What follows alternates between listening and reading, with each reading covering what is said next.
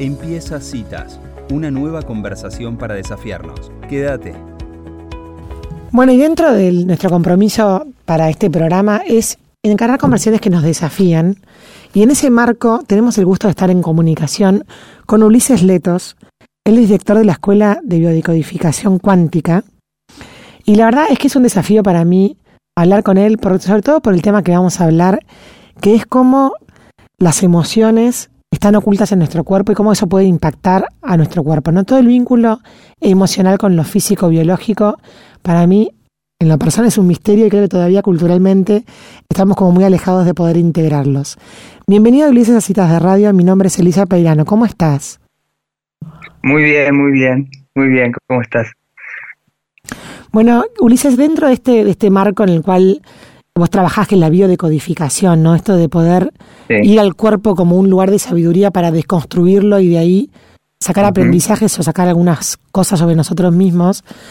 Em, vos puntualmente eh, venís a, dar justamente un, taller acá en la ciudad de Peguajó, hablando de que el sobrepeso tiene una raíz emocional.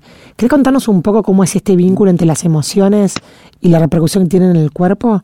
Bueno, este, sí, vamos a trabajar el sobrepeso y el factor emocional, ¿no? No es solamente eso, es decir, hay un factor emocional que influye sobre el sobrepeso. Nosotros somos el resultado de 4.250 millones de años de evolución, ¿sí? Y, está, y, hace miles de millones de años que el cuerpo nuestro y que nosotros como especie estamos aquí, ¿vale?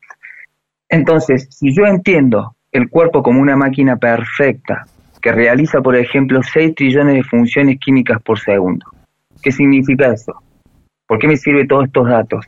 Para empezar a pensar desde un lugar diferente. El cuerpo es un lugar perfecto. Quizás, igual que como todo el cosmos y como toda la naturaleza, tienen programas de supervivencia y está todo preparado para la vida, no para la muerte. Pero hay algo que a nosotros nos desconecta de ese estilo de vida y de, ese, de esa forma de vivir. Nuestro cuerpo biológicamente, y todo esto es científico, y podemos citar a Robert Lanza, premio Nobel de Biología, en que sus logros fueron, por ejemplo, hacer que los ojos de personas que nunca habían visto a través de células madre, lograr que vuelvan a hacer las conexiones y hacer a gente que nunca vio ver nuevamente. Esos son sus logros, en donde nos dice el cuerpo es una máquina perfecta. El ser humano tiene algo que no es perfecto dentro de él y que desestabiliza a toda esta maquinaria perfecta. 6 trillones de funciones químicas por segundo. La velocidad de procesamiento de datos de lo que controla eso, ¿sí? tendría que funcionar al doble de la velocidad de la luz. Es decir, nunca va a existir computadora que llegue a esa velocidad de procesamiento de datos. Y todo, lo, todo eso pasa sin que tú tengas que pensar. El, el cuerpo ¿sí? genera vida, un ser humano completo sin que tenga que pensar en eso. O sea, es una máquina perfecta. Entonces, si estamos hablando de por qué el ser humano es una de las especies que supuestamente es tan especial que es el único error de la naturaleza por lo cual no vive una vida saludable, en donde, por ejemplo, Robert Lanza demuestra científicamente que esta maquinaria está preparada para, para funcionar por 150 años en perfectas condiciones. ¿Qué desestabiliza eso? ¿Por qué la gente no vive eso? Aunque hay pueblos que sí lo viven. Y la diferencia es la forma de vida y la educación que tienen. Esa es la diferencia que hay. ¿Vale? Por ejemplo, en este pueblo, los UNSAS, las mujeres tienen, tienen eh, hijos hasta los 65 años. Hay mujeres de 65 años teniendo hijos en este pueblo, por ejemplo. Entonces, eso que nos desestabiliza a nosotros tiene que ver con las emociones. Y podemos verlo muy claramente. ¿sí? Cómo estamos tan desconectados de las emociones y cómo eso no solamente influye en nuestro cuerpo, sino que influye en toda la psique. Existen guerras. El ser humano es una casi de las únicas especies que mata simplemente porque otro piensa diferente. ¿Vale? ¿Y cómo se siente eso? ¿Cómo puede haber una desconexión tal al tú causar muerte a alguien, causar daño a alguien, no te movilices y no tomes conciencia. Hasta hace 500 años era normal que haya esclavos, ¿sí? Y era lo normal. Ahora sabemos que está mal O sea, estamos totalmente desconectados de la naturaleza. ¿Cómo influye en el sobrepeso este?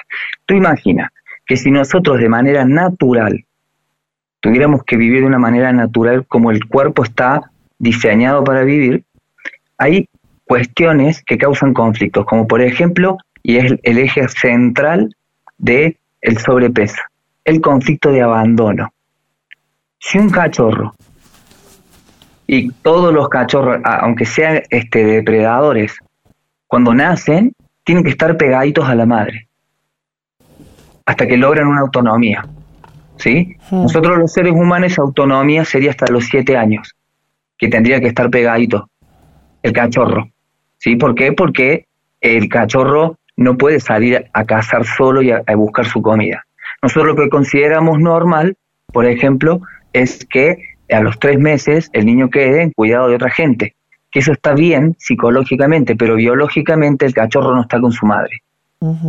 Y la biología tiene 95% más de incidencia en tu vida que tu psique. 95%, tú no puedes controlar, tú no puedes controlar los latidos de tu corazón. Tú no puedes pensar, bueno, voy a dejar de respirar. Hay algo que va mucho, eh, va por sobre ese pensamiento. ¿Me sigues? Sí, clarísimo. Bien, entonces, imaginemos que un cachorro, ¿sí? Quede abandonado en el mitad del bosque. En ese momento se dispara para la biología, no para la psicología, un conflicto de, abandono. No tengo manada. No tengo manada, dice el cerebro biológico nuestro. ¿sí?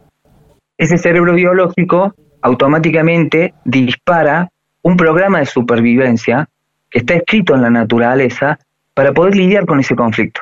¿Vale?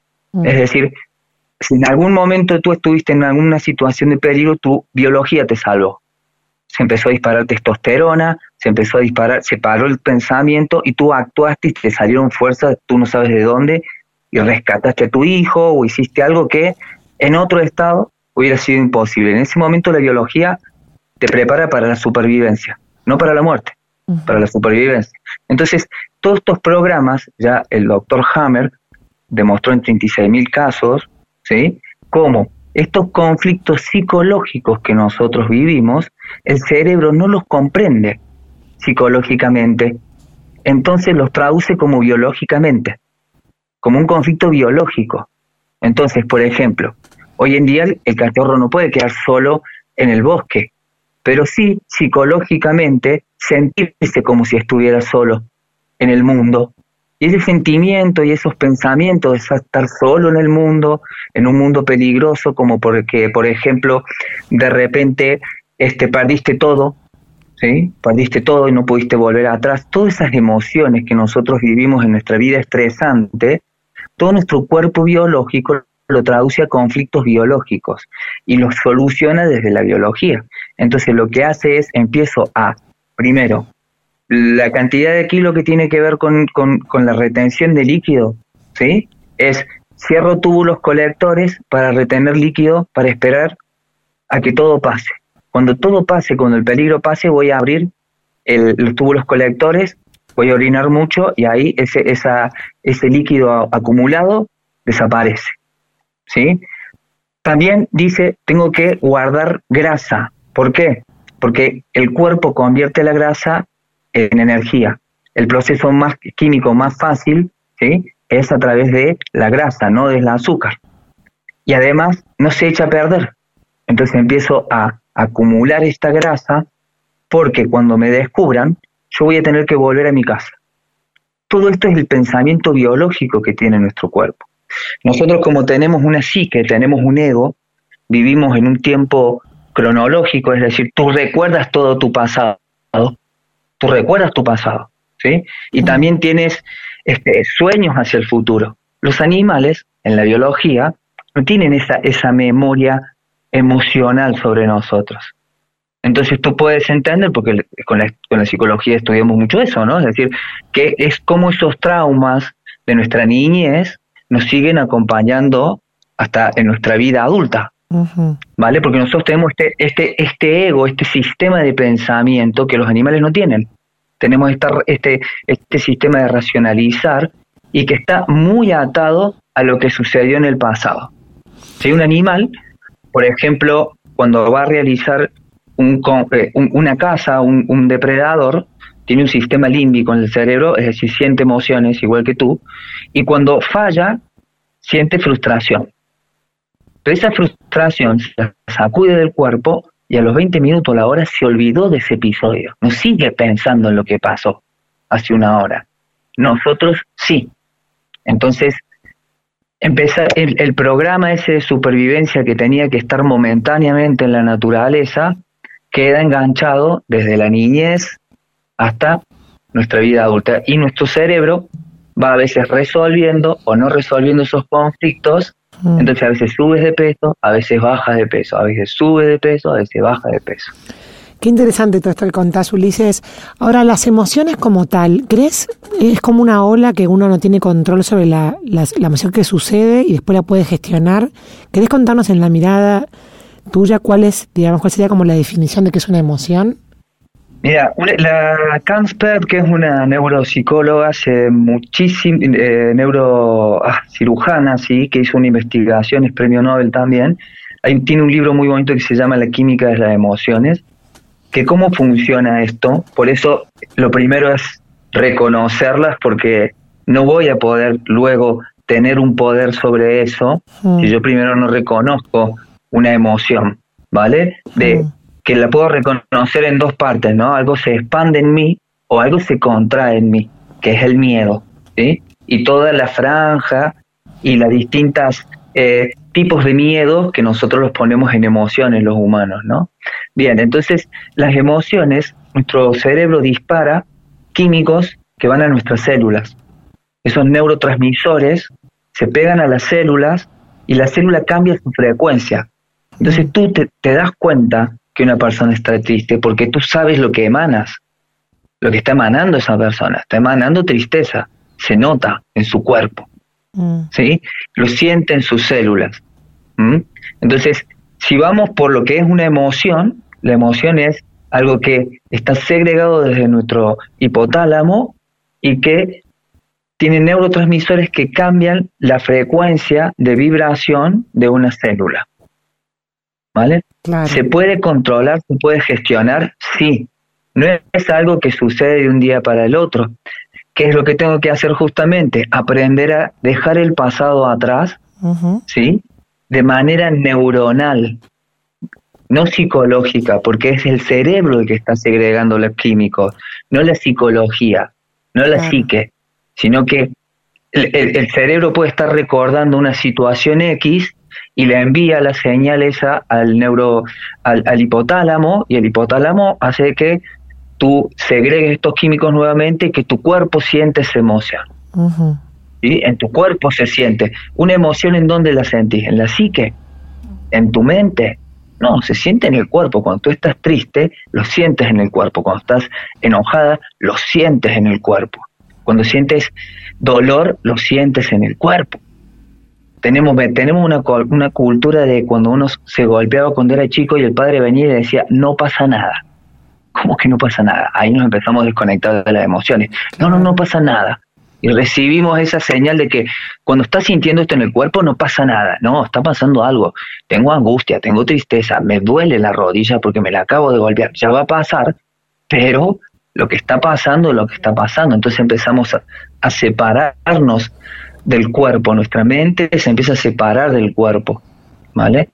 Entonces, claro, primero hay que empezar a habitar nuestro cuerpo para poder luego tener poder sobre esas emociones. Qué interesante, Ulises, porque es como recuperar, o sea, es volver a escuchar al cuerpo como, como emisario, ¿no? Como mensajero de lo que sucede y de ahí poder trabajar las cosas que queremos cambiar neuronales o psicológicas, como decía recién, ¿no? Es hermoso lo que dices porque la palabra alma, ¿sí? En hebreo es cuerpo. Mm. y, justamente desde la mirada de ayurvédica o de la mirada védica, ¿sí? Dicen, ¿qué nos dicen? Que eh, el mensajero del alma, que el alma, si yo lo escucho en el cuerpo, el cuerpo es el que tiene el mensaje del alma, el lugar en donde el alma se comunica contigo es el cuerpo, y alma es cuerpo. Está buenísimo, está buenísimo. Nos has dejado con, con muchas cosas para pensar y un gran aprendizaje. Perfecto, buenísimo. Muchísimas gracias, que tengan un hermoso día. Adiós. Bueno, y así pasaba Ulises Letos, director de la Escuela de Biodecodificación Cuántica, hablando de lo que es el vínculo entre las emociones y la corporalidad.